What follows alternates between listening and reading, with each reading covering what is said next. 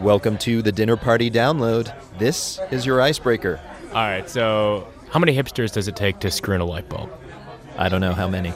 Yeah, it's like an obscure number. You've probably never heard of it.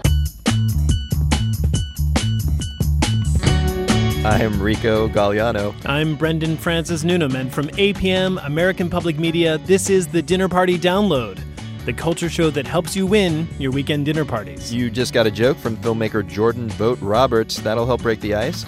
Jordan directed the movie The Kings of Summer, which is in select theaters right now. Probably the hip theaters. Appropriately. Yeah. Later, we will speak with actor Liev Schreiber about his new Showtime series, Ray Donovan. Also, coming up, we Sika etiquette answers from writer Choire Sicha. Nice. And in a few minutes, brother and sister musical duo Wild Bells suggests tunes to play at your next dinner party. Although, you know, maybe they're like the White Stripes and they're not actually brother and sister. You know they what are I'm saying? actually brother and sister. then why are they hosting a dinner party together? It's just a conceit for our show, man. okay, but Donnie and Marie are questionable. Anyway, first, as at any dinner party, we start with small talk. All week long, you've been hearing these headlines. The Army's Bradley Manning not guilty of aiding the enemy. Labor Department reports first-time jobless claims last week fell to their lowest level since January of 2008. Weiner facing new calls from his fellow Democrats to quit the race for New York mayor. Now, for something you might not have heard, we are speaking with Marah Eakin. She is a music editor at the Onion's culture section, the AV Club. Marah, what story are you going to be talking about at dinner parties this weekend? This weekend, especially with my baseball loving friends, I'll be talking about how the Giants are going to put a 3,000 square foot organic garden behind behind the wall in center field. What? So, for people who don't know baseball, this is the San Francisco Giants, which maybe explains the organic part of the garden. I guess a little Yeah. bit. Why did they decide to do this? They decided to do it, I think, for a number of reasons. One, they're hippies.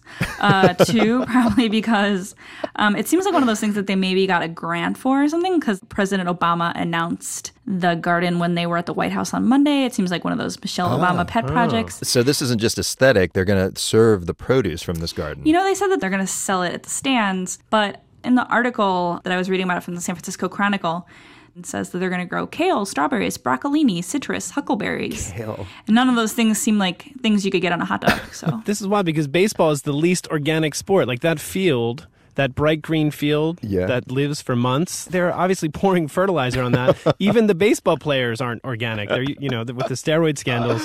Oh, no. Why do they feel like this is a good pairing? It, it sounds like a marketing ploy. Um, I definitely think it's a marketing ploy.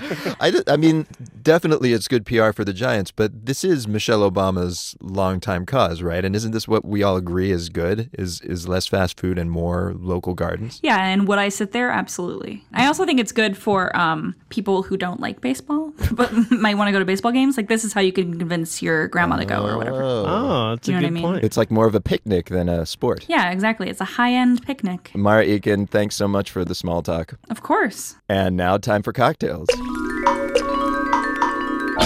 Once again, we tell you something that happened in history, then give you a fitting drink to serve along with it. It's like history is a river rapid raging with cool, clear booze. Wow. Wear your goggles. First, the history part. Right around this time, back in 1911, one of the most infamous thefts in history took place in Paris. Michelle Philippi tells the tale.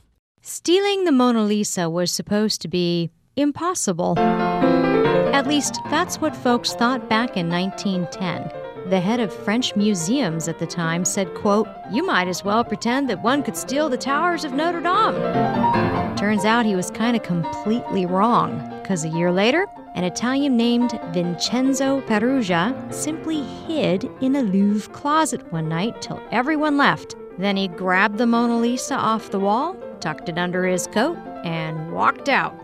No one even called the cops until the next afternoon. It was a scandal. For two years, French cops went on a wild goose chase. At one point, they thought Pablo Picasso could be the thief. And they might never have found the painting if Peruggia hadn't tried to sell it to an Italian art dealer for 500,000 lira. He was arrested on the spot. The Italian courts didn't exactly throw the book at him, though. See, Peruggia claimed he was avenging Italy's honor, that the Mona Lisa should be back home in Italia. Never mind that he tried to make half a million bucks from the theft. To Italians, he was a hero, which might explain why the guy who stole the Mona Lisa got just a seven month sentence. So that was the history. Now for the drink to serve with it, I'm speaking with Francesco Roccato at Bar Fusion in Florence, Italy, where the Mona Lisa was finally recovered. And Francesco, what drink did that story inspire? Hi, how are you, everyone? Uh, we're going to do a beautiful uh, cocktail today. It's called the Mona Lisa in Florence. Well, of course. made with champagne. It's made with uh, Alkermes, which is a typical uh, red liqueur from Florence. Alkermes? Alkermes, yes. It's been invented or brought to life by Caterina de' Medici, the Queen of France from the Medici family. Interesting. And uh, also is made with orange juice, champagne, orange juice, and Alkermes. Sounds like alchemist, you know, magical. It could be. There is some magic, uh, yes. Uh, it was not easy to bring back the Mona Lisa from France to Italy. Uh, we needed some magic. So we, we hid Mr. Peruggia into a closet in the Louvre Museum, and then he was able to escape with the painting. kind of like a yeah. bunny rabbit in a magician's hat. There you go. wow. And you know, the proportion for the cocktails are actually uh, two tenths uh, Alkermes, uh, two tenths orange juice, and then the rest is going to be champagne. Champagne. So it's actually mainly a champagne drink, sort of celebratory. Yes. We're going to be celebrating art today. We're celebrating, yes, art. Speaking of which, actually, I was wondering, are you near the famous Uffizi Gallery there in Florence? You know, actually, I live about uh, 20 yards from the Uffizi. So let me ask you, would you put this drink in the Uffizi next to, say, a Botticelli? Why not?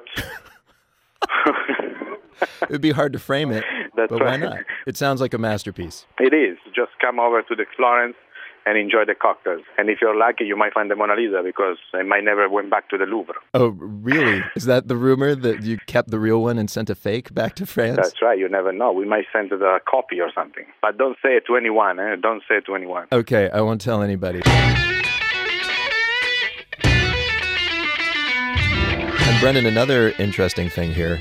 Uh, apparently, in 1911, the Mona Lisa wasn't as popular as today, and the Hmm. theft helped make the painting famous. People actually lined up to see the empty spot at the Louvre where she had been. It's Wow. fascinating. Thus giving rise to conceptual art there. I, Kind of cool. I guess so. Then came the urinal. Duchamp might have been taking notes, yes. All right, well, no one's stolen all the cocktail recipes off of our website, we hope. No. You can hopefully find them at dinnerpartydownload.org.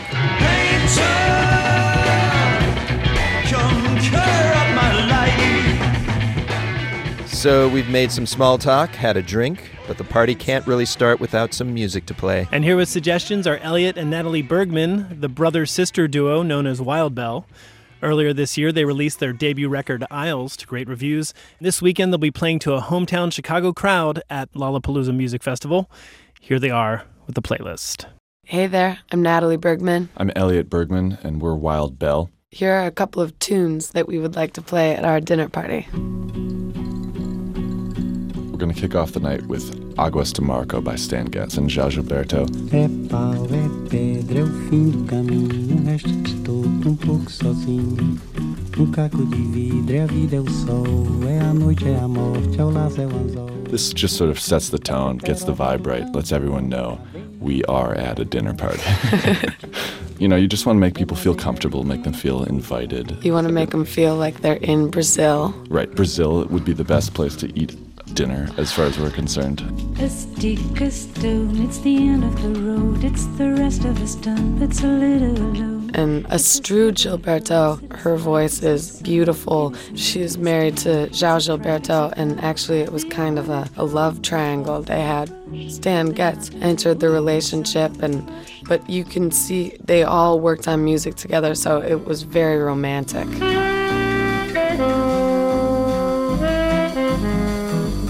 Stan Getz plays a very lyrical, beautiful saxophone solo.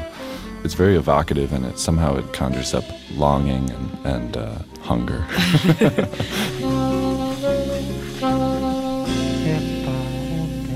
Our second track is by a band called Alleluia Chicken Run.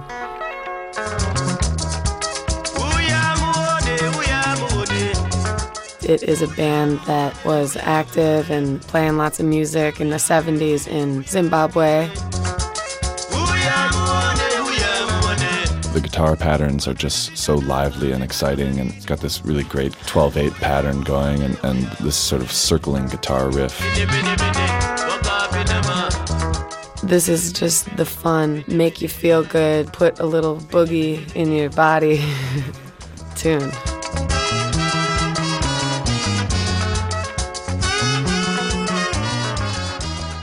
Our song Twisted on our record Isles is very influenced by that style of music, that Zimbabwe up tempo, joyful kind of music. What's the definition of love if it isn't material things? The third track we would play to close out our party would be Della Humphrey's Dreamland.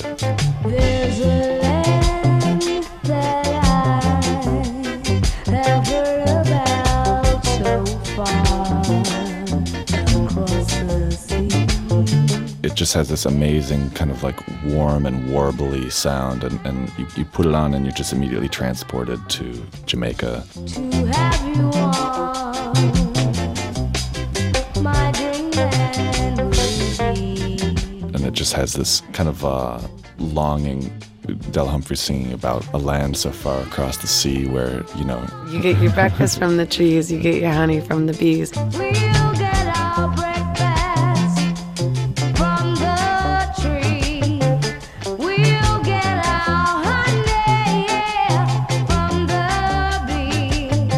think that, you know, like a lot of good music, it's about kind of the here and now and also about a future or a place that you kind of long to be. And all the glory we'll have. This will send people off in a real good mood. You know, and everyone will be dancing and hugging and kissing. And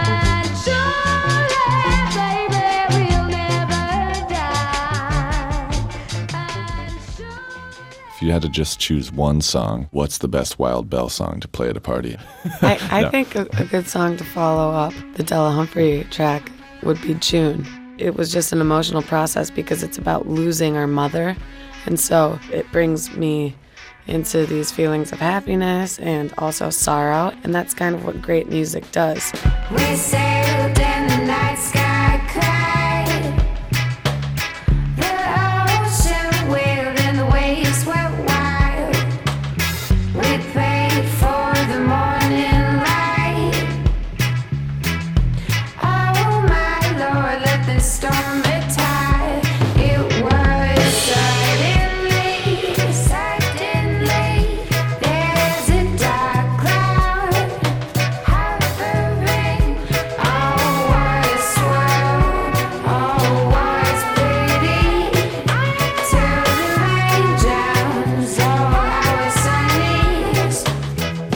Dinner party soundtrack from indie duo Wild Belle. They'll be playing this weekend at Chicago's Lollapalooza Fest. And Brendan, something seems to be in the air, right? Wild Belle is the second musical act on this show to pick a classic Getz Gilberto track lately. Oh, that's right. Macklemore did the same thing. Yeah. So what you're saying is tropical is topical.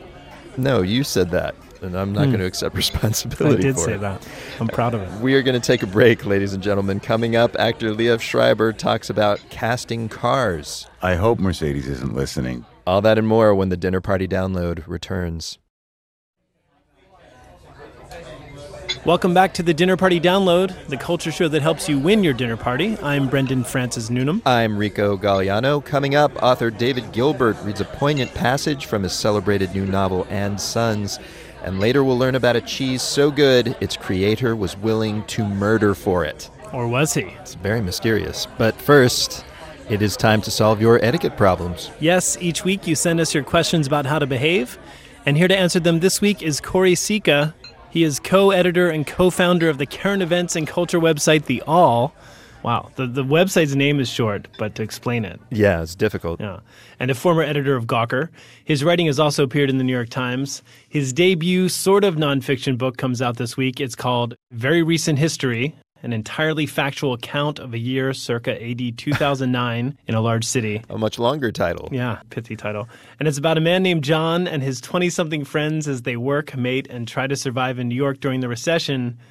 But you don't ever call the city New York, do you, Corey? No. Hi guys, great dinner party. that was a lengthy introduction. I feel like there a, was a question at the end of that. uh wait, what was I just accused of? We're just curious. The uh, the book is clearly set in New York City in 2009, yet you never directly identify the setting as New York City. Why is that? I, I played a ton of games in the book actually. Uh we never named the mayor. There's not a single parentheses in the book. I had a hmm. ton of OCD games I wanted to play with myself, basically, and I inflicted that on readers. Okay. Well, let me add another sort of interesting mind game you play with us here is that you write as though the narrator, the third person narrator, is, is explaining today's world to someone who's never seen it. And it, it seems like you're pointing out how bizarre the world we live in is. What what about 2009 specifically made you feel like this was the way to approach it? I don't know where you guys were in 2009. Perhaps It was an odd time. It was an odd time. I mean, like, I, I personally was getting evicted from my apartment. You know, when, when the guys who were in the book read the book when it was uh, done, they were like, wow, I don't remember any of this. And I was like, that's probably because you have PTSD. Like, it was a terrible year. It was not a good time. Well, there was the recession, there was definitely the recession, which was Uh, pretty brutal in New York City. and you're a journalist, and so and the media, the world was rapidly changing. It was rapidly falling off a cliff. I, certainly, yeah. And then we immediately like it's like they say with uh, when you have a baby, you immediately forget about what that was like, so you can have another baby. if you remembered what childbirth was like, you would not do it again. And that was the recession. We were like, wow, that was messed up. Let's forget about it entirely. and some are saying we are laying the groundwork for doing it again. Yeah, shortly actually. Give a year and a half. There's your sequel, maybe. Uh, well, in this book, you spend a lot of time thinking about the modern condition, so maybe you can help our audience with their dilemmas in the modern I world. love to help people mostly. All right, we're going to start with one from Annalise in San Antonio, Texas. Annalise writes If you have a guest spend the night over at your place, is one being a cheapskate to make them coffee or breakfast at the house?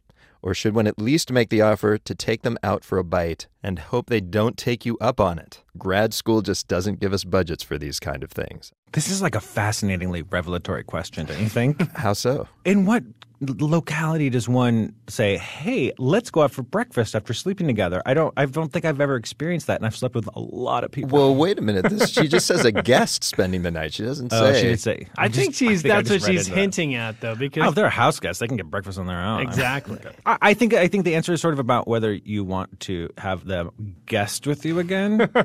quote unquote. But I definitely think for the vast majority of us who are addicted to substances, bringing someone coffee before you make them leave your house is a really nice thing to do.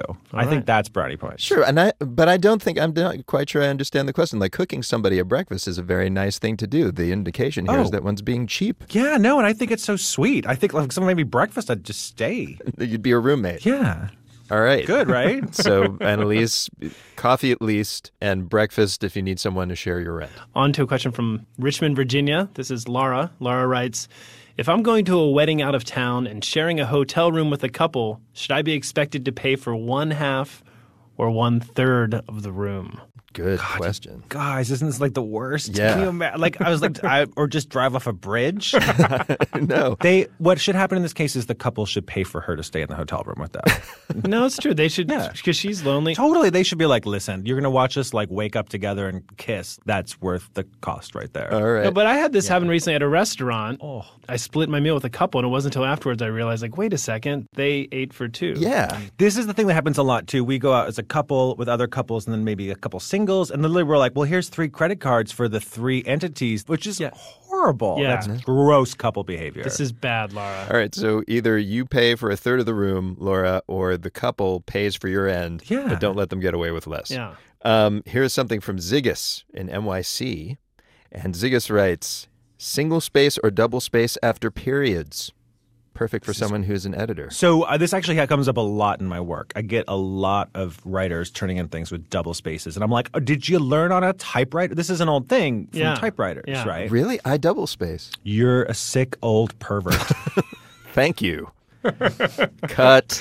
Mostly, this is people who learned on typewriter. Did you learn on a typewriter? Maybe I did learn on a typewriter. I think it looks better. What what did the double space do? Why in a typewriter? Yeah, that's a good question. I, I believe it had to do with kerning. Usually does. like what doesn't? Yeah. There's a little visual uh, space there with the font, which occurred on typewriters. Well, why doesn't that apply to computers? Uh, because we use other fonts rather than monospace fonts. Ooh, we could talk about this There's all some day. seriousness behind this, Choire Sicha. Uh, the uh, yeah, but so this is a bad habit. Now it doesn't matter because on the web, if you have a double space, it'll eat that. It won't actually exist. I have noticed that if you publish something online, it turns double spaces into single. All right. yeah, unless you force double spacing, it won't actually happen. So you know what? This is something we worry about a lot for no reason. All right, there you go. I guess no problem. And also, we have a new nickname for Rico, Double Space, which is great. Thanks, you guys. Double space. Choire Sicha, thank you for telling our audience how to behave, uh, even if it didn't rub off on Brendan. You guys are the best. I can't even stand it.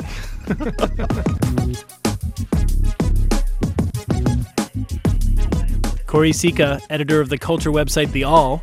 His new book is called Very Recent History, an entirely factual account of a year, circa 2009, in a large city. It comes out this week. And folks, if you seek answers to your etiquette questions here in 2013, send them to us and we'll share them with an interesting person nominally qualified to answer them. We promise. Promise. You'll find our contact information at dinnerpartydownload.org.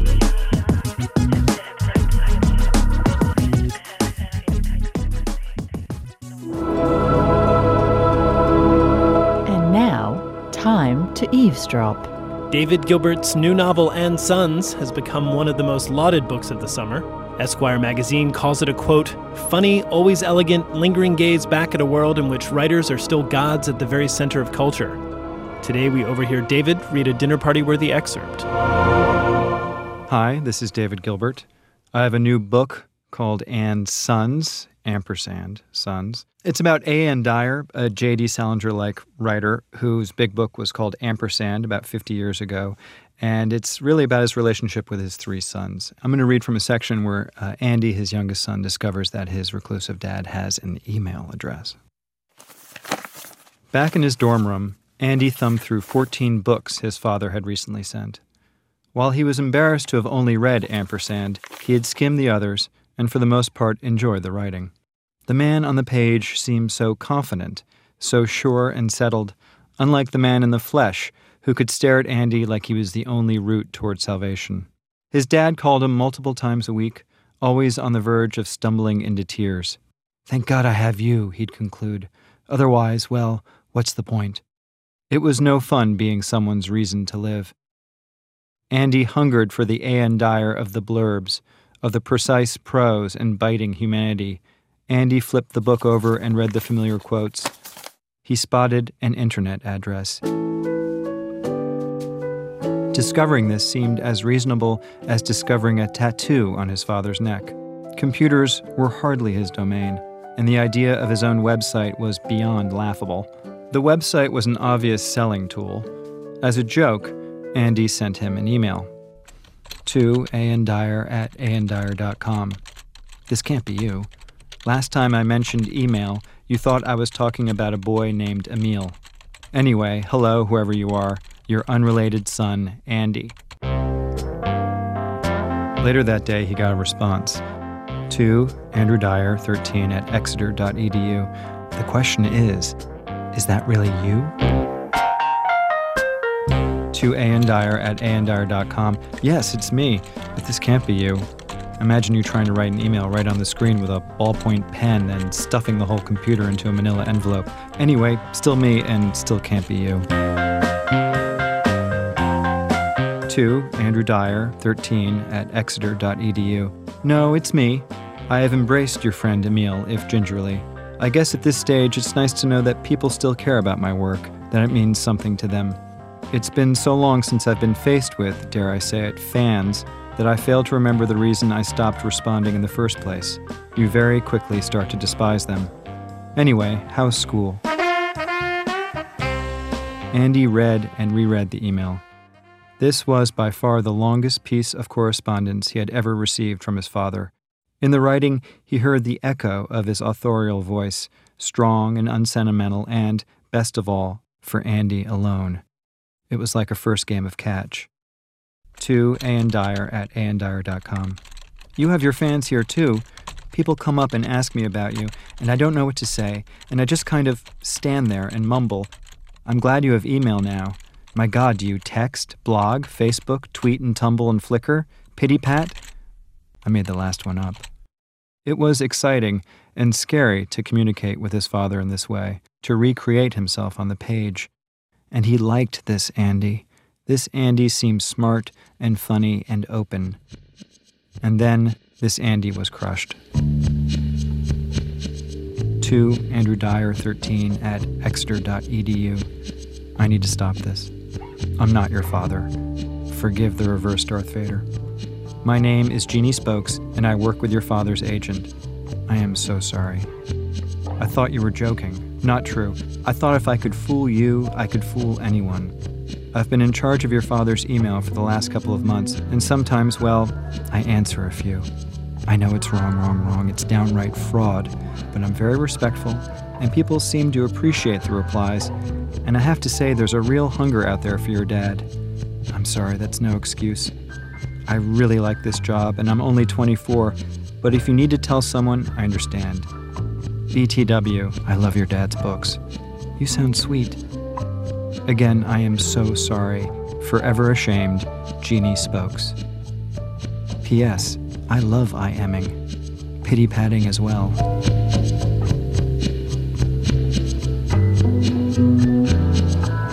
David Gilbert reading from his new novel And Sons. It's in stores now, and you're listening to the Dinner Party Download from American Public Media.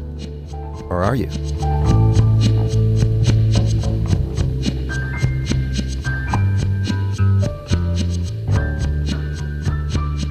Time for Chattering Class. This is the part of the show where an expert schools us in a dinner party worthy topic. This week, the topic is Paramo de Guzman, a Spanish cheese that at one point in the 1990s was considered the world's greatest. Our expert is journalist Michael Paterniti. He's just written a new book called The Telling Room A Tale of Love, Betrayal, Revenge, and the World's Greatest Piece of Cheese. And Michael, this book it's part travelogue, part mystery, part meditation on storytelling. I'm curious, what do you tell people this book is about? Oh, man. I think of it as a slow food tale gone completely awry. It sort of begins with this little fairy tale beginning. You know, once upon a time, there was this cheese that was made in this tiny Spanish village by this one farmer. And it was so good that the people in the village started passing it on. And the cheese takes on a life of its own in this modern day fairy tale. It becomes very popular in Spain, it becomes world renowned, they start distributing it globally. Yeah. Then the story gets even a little more complicated as as the business is scaled up. Uh, I mean, the one there's a couple main characters in the book. One of them, his name is uh, Ambrosio Molinos. Am I pronouncing Yes. that correctly? Yep. Yeah. So, who is Ambrosio Molinos for people who haven't read the book? He is a force of nature. He is this hulking, sort of elemental man of the earth. And um, he is also just happens to be one of the greatest storytellers I've ever met. He's just a master of telling stories um, aloud. And it's his stories and your relationship to his stories that make up the heart of this book. Yeah. The subtitle you've chosen is Love, Betrayal, Revenge, and the World's Greatest Piece of Cheese. We've heard a little about the cheese. Tell us about the love and betrayal. I think it starts with Ambrosio's love for this cheese that he made. The whole story that he told about starting to make this cheese again had to do with his father lying in bed near death and uh, Ambrosio pleading to the gods to save his father's life. And, and when his father did recover, Ambrosio sort of made this announcement that he was going to make an offering. And eventually it was to make this cheese. The other part of love here is this love between two best friends, Ambrosio and Julian, who was a childhood friend, um, and who Ambrosio alleged betrayed him as this cheese business got bigger and as they looked to move into a bigger factory, Ambrosio signed some contracts without reading them and lost control of the cheese, basically had his cheese stolen. and uh, someone moved it and stole it. and yeah, it was both at once. And after the betrayal comes the revenge. So, what is the revenge part of this tale? It started a little bit with Ambrosio's plot to, you know, murder Julian or to eliminate him or to cause him some great pain. And he had, in these conversations with me, sort of painted this portrait of how that was going to go. That he would take Julian to an abandoned cave and he would tie him up there. He wouldn't yell, he wouldn't hit him, he wouldn't do anything like that. He would just start by telling him stories of their friendship. But slowly over time, he would, by sharp knife, begin to whittle away at Julian by taking part of a digit or something and then cauterizing the wound. Oh. so it's uh, like intense detail. Yeah. And so I think part of the revenge became one of the storyteller's revenge. That when you when you tell the story, you kind of get the ultimate revenge. Every time he killed Julian in one of these scenarios, I felt like he was murdering him, and so he just kept doing it. Um, Yeah. it was really compelling and disconcerting and provocative. It just made me think very hard about what really was going on there. So that story of Ambrosio building the cheese empire to honor the gods who spared his father, uh, and the story of betrayal, Julian tricking him to give away his business, they show up at the beginning of the book, but by the end of the book, it seems like they aren't really accurate. As a reader, I wasn't too disappointed, but how did you feel? You were someone who got pretty close to Ambrosio. Well, it's it's funny because my day job as a magazine writer re- requires this constant sort of skepticism, and and in this case, um, I just wanted to believe it. I just felt like a kid listening to an amazing fairy tale or a legend. When you're in that moment inside of a story, it feels timeless, and I didn't want to lose that feeling. And so, for some reason, all journalistic instinct fled my mind. And i was just shaking my head. Yeah this this is right. This is incredible. What? He betrayed you? You end up getting wrapped up into the story because you ultimately talked to Julian. well i did i got sucked in. I did i felt like the george mitchell trying to negotiate the uh Yeah. The north ireland Northern Ireland you know, peace process, yeah, yeah. peace process at that point too i had some questions of my own about sort of being implicated like that i, I wasn't sure that that was really the role that i should be playing Yeah, it had to run counter to all your journalistic instincts as well. Yeah, it, it really did. And yet at the same time, felt necessary. Felt like the only way they were going to talk to each other was through me. And so I allowed it. But I was just there three weeks ago, and there's a similar stalemate. I don't know if some of these violent impulses are as strong um, as they have been through the years. It's kind of the classic Castilian grudge that that may go on and on forever and ever. And now you and your family are part of it. Well done.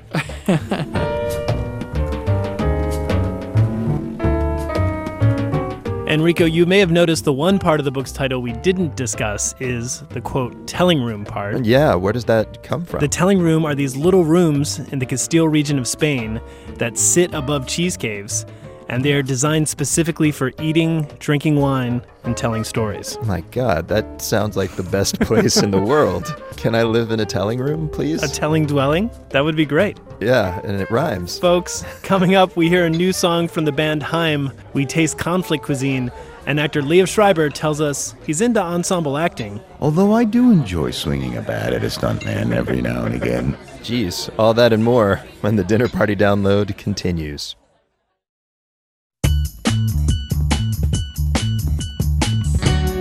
Welcome back to the Dinner Party Download, the show that gives you an edge in your weekend conversations. I'm Rico Gagliano. I'm Brendan Francis Newnam. In a few minutes, movie and stage star Liev Schreiber tells us about his new adventures on the small screen.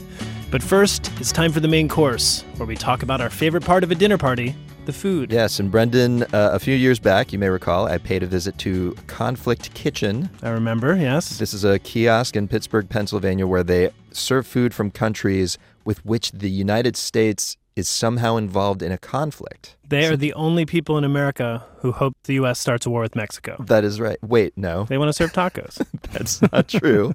In fact, All the right. point, of course, is you learn about these countries and maybe think of them in a less abstract way, right? Sure. So they feature the food of a new country every few months. Right now, they're serving Cuban food. When I visited on a recent rainy day, their culinary director, Robert Sayre, told me about researching the menu and specifically why they don't serve the classic Cuban sandwich, which is ham, Swiss cheese, pickles, mustard. And it's like probably the number one item that Americans associate with Cuban food. But in Cuba, at least in Havana, when we spent, you know, about 10 days there, we didn't once see one from any of the street food stands that we saw. Where, where does that sandwich come from then? I guess historically it does come from Cuba, but where it lives now is basically in the Florida Cuban expat community. That- like all the people that made those sandwiches basically moved to the United States? There's that, and then there's, I mean, there's a matter in Cuba too of you know access to ingredients and basically the economics of being able to afford a sandwich like that. You have to have the, the roast pork, you have to have the bread, you have to have the cheese.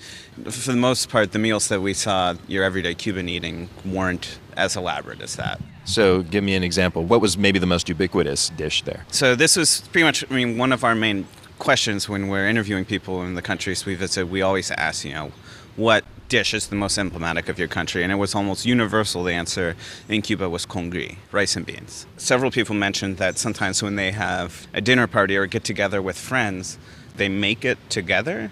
Somebody will be like, you know, I have the garlic. Somebody else will say, well, you know, I've got you know a bag of green peppers, and somebody, you know, I'll bring the rice, and then they'll sit together and chat while they cook and make this dish all together, and then eat it.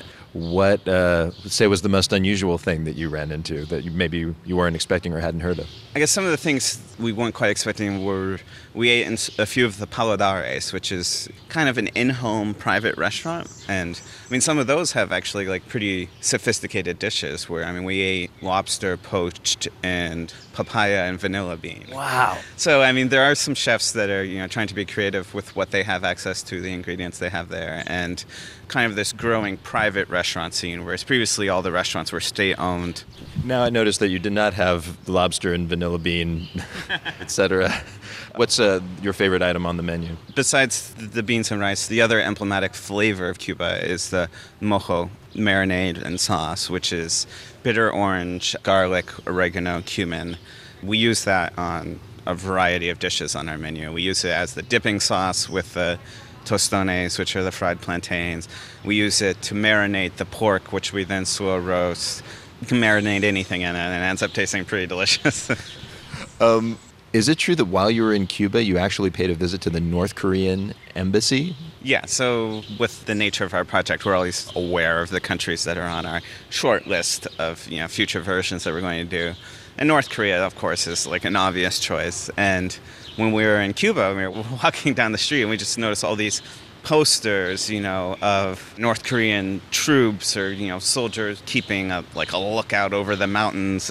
There are all these banners of the flag of North Korea and the great leader, and so we come around to the front of the building, and it's of course the, the North Korean embassy, technically North Korean soil, and this may be our only chance to you know get onto North Korean soil. Yeah, unlike Cuba, it's going to be next to impossible to actually go to the real North Korea and check it out. Yeah, I mean, we're planning. We're going to South Korea soon, actually, to uh, meet with some North Korean refugee groups.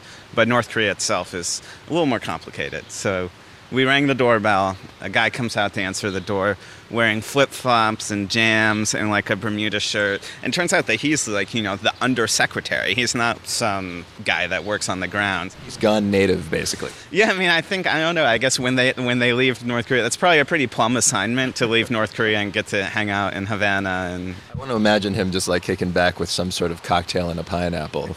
that did not look out of the question. Past the outer wall, there's probably just you know a series of hammocks. But you did you get any recipes from him? So we spoke to him a little bit about food, and what he made like a very clear point of saying was Korean food is Korean food. He's like, you know, our country has been sep- split into two for you know 60 years, but we've been one culture for thousands of years before that, and that's what we found through our own research as well. It's historically. The cuisine is pretty similar. It's just the only differences are, you know, in North Korea, you're, it's colder and more mountainous, so you're more likely to have things like sweet potato and buckwheat noodles versus rice noodles. Differences due to climate. All right, so I'll come back for the Korean food, but can I try the Cuban? Yeah, sure. So we're now standing at the uh, takeout window of Conflict Kitchen. What are we gonna eat here? We serve basically our larger plates in cajitas, which is basically a little box. And you will see these on the streets of Cuba. We did see these in Havana. Kind of a little takeout brown Basically, box. Like just a yeah, a takeout brown box lunch, basically with you know all your food right in there. You have the the black beans and rice, some of the yuca, uh, comojo. And the yuca is a kind of root vegetable. Yeah, it's a root vegetable. It's also known as cassava. A little sweeter than potato. Definitely starchier. Very gummy. It's also where they get tapioca starch from. Oh, that's where everybody gets tapioca starch from? Yeah, tapioca is from cassava root. All right. I'm going to try. I'm actually going to start with that because it's actually morning time and this is almost I could pretend that they're home fries a little bit. Although they're not they're not actually fried. It looks like these are boiled actually. Yeah, the yuca is boiled, and then you cook uh, some onions and the mojo sauce with some oil, and then heat the boiled yuca back up in that sauce. All right, here we go. Oh, that's delicious. I'm getting the the bitter orange, which has a kind of because it's bitter, it has kind of a almost lemony character to it. Yeah, I mean it's a it's a much more sour orange than, than we're used to consuming here. So it's it's you know has that orange flavor to it, but not nearly the sweetness. I really love how tart it is, and you know, right now that's kind of the flavor profile of the day in American cuisine is kind of sour, sweet and sour, and it's it's really great. I uh, I wanted to ask you. I I saw that one of your upcoming menus is going to be Palestinian and Israeli food on one menu. Is that right? Yeah, that's one of the conflicts that we're starting to look at for a future menu. Although we may end up doing one of the ideas we've tossed around too is doing a Palestinian side of the menu and an Israeli side of the menu, but then having them have exactly the same food on them. Because historically, I mean, like they are from the same region, they eat many of the same food items. Oh, man, so this menu goes. Hopefully, so goes the world.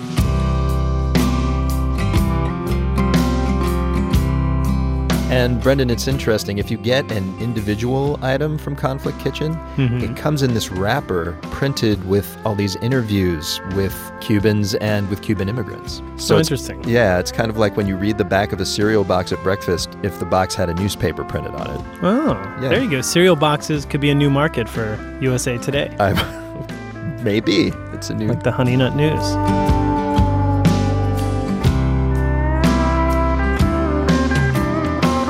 Our guest of honor this week is actor Liev Schreiber. He got his start in popular indie films like The Day Trippers and Big Night. He then went on to star in some big Hollywood films like the Scream Horror Trilogy and X Men Origins Wolverine. He's also a highly regarded stage actor. Currently, he stars in Showtime's new hit drama Ray Donovan, where he plays the title character, a South Boston native who lives in LA and works as a fixer for a high end law firm. And although he solves the problems of the rich and famous, he has problems of his own, not least of which is his father's early release from prison. Here's a clip from the show. In it, Ray's father, played by Jon Voight, has just arrived in Los Angeles and decides to visit Ray and his brothers. Well, this is great. This is great. All my boys are together. Everyone's great. Everyone's great, Mick. Really? Bridge is dead. Terry's shaking like a leaf, and Bunchy can't stay sober more than a month. That's your legacy, Mick. Hey, Hollywood big shot. I want to date Chita Rivera, Rita Moreno, or Diahann Carroll. Claudette, don't take me back. Can you hook me up? And Liev, this show has two major storylines. In one, your character zooms around LA and helps the rich and famous make their problems disappear.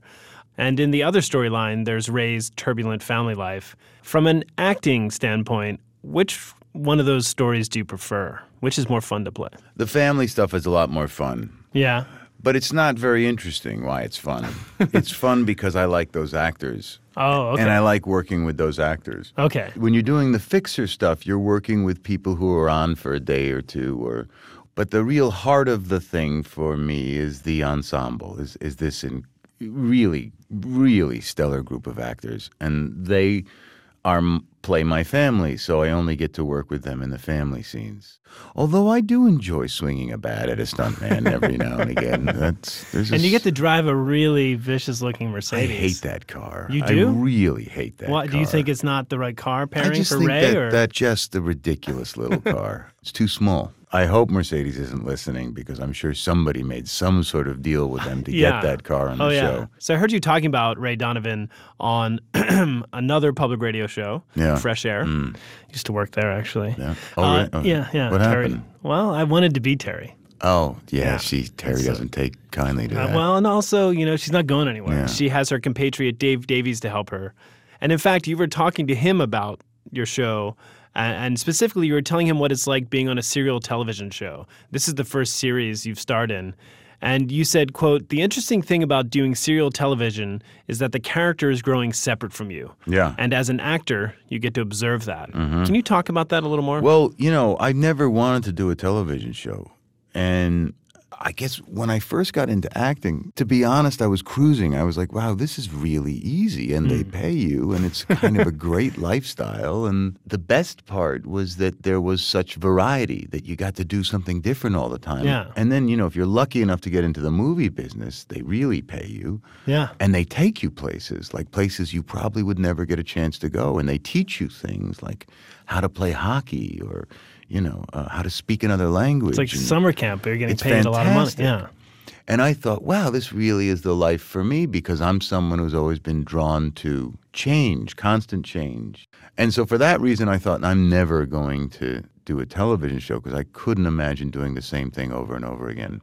What I discovered once I started doing a couple of episodes was this thing that you're not doing the same thing all of the time. And what's fascinating about it from an acting perspective is that the thing grows and changes separately from you. For instance, there are a lot of other people collaborating on this thing Yeah. writers, directors, editors, other actors. And the character's developing in a way that you can almost watch it grow Hmm.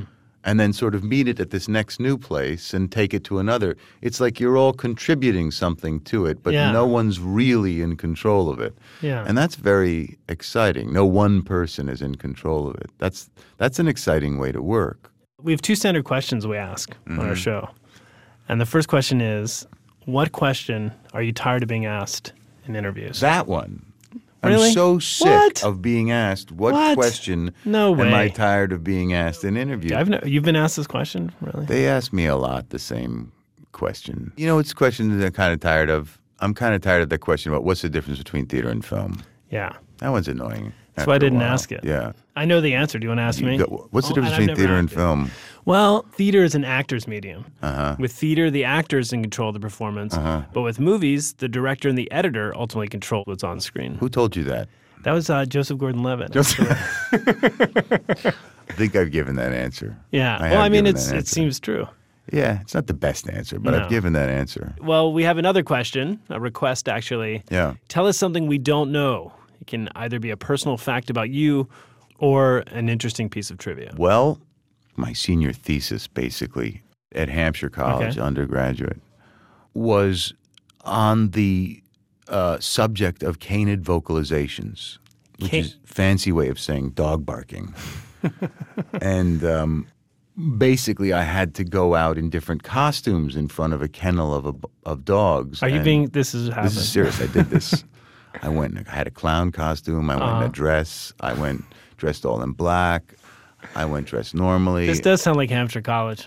yeah, and we were trying to see the frequency of the barks and what it meant, and Yeah. as they got to know me, how they would change and which breeds would change more. There were more feral dogs, and there were there were these dogs called F12 hybrids, and that's this. Here's the interesting thing: my senior project was not that interesting. I'll admit that now. Hmm. Uh, the two interesting facts. One is I wanted to be an animal behaviorist. Yeah. And two, my teacher developed this dog that was called, I think, an F12 hybrid. All right. What's so fascinating, if you know anything about working dogs, cattle dogs, there are two kinds of dogs. There's a UCD and a UPD. Okay. One's a conducting dog and one's a protecting dog. All right. Conducting dogs are like border collies, which are essentially hunting the sheep. They're like shepherds. eye stalk behavior, and and and that's basically what conducting dogs are. Protecting dogs are big dogs like Maremmas and sheepdogs that actually protect the animals as if they're part of the herd. Gotcha. And Ray's project was to develop a hybrid that could do both This is amazing. and would revolutionize the cattle industry. This is the F12. the F12 hybrid. I have one last question. Mm-hmm. Preparing for this interview, I found out you had a son named Kai. Uh-huh. And so my our sister program is Marketplace. Kai Ryssdal. Kai. Ryssdal, yeah. I know Kai Ryssdal. Any, and, all I mean, I don't know Kai Yeah, Ryssdal, yeah, but, but- I know I listened to Kai Ryssdal. So, and did you, that inspire the name or no? Absolutely not. Okay. No. Because I was going to say Brendan, not a bad name. If you Brendan's a nice name. Yeah, if you have another kid, you might want to. It's better nice- than Terry. I wouldn't name my kid Brendan, but it's nice. it's a beautiful name.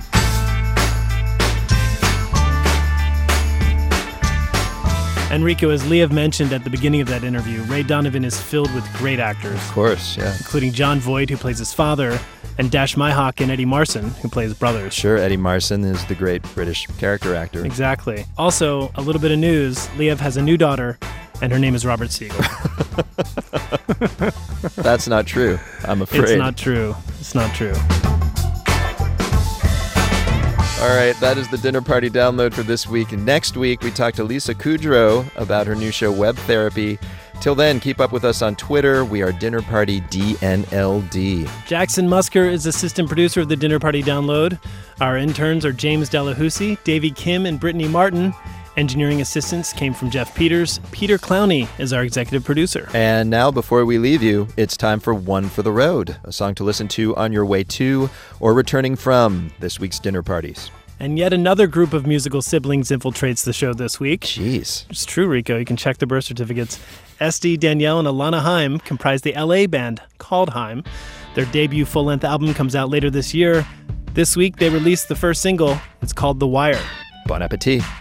You know I'm bad at communication. It's the hardest thing for me to do, and it's it. It's the most important part that relationships go through. And I give it all away just so I could say that. But I know, I know, I know, I know that you're gonna be okay anyway. You know there's no rhyme or reason for the way you turned out to be. I didn't go and try to change my mind, and not intentionally. I know it's hard to hear me say it, but I can't bear to stay. And I just know, I know, I know, I know that you're gonna be okay anyway. Always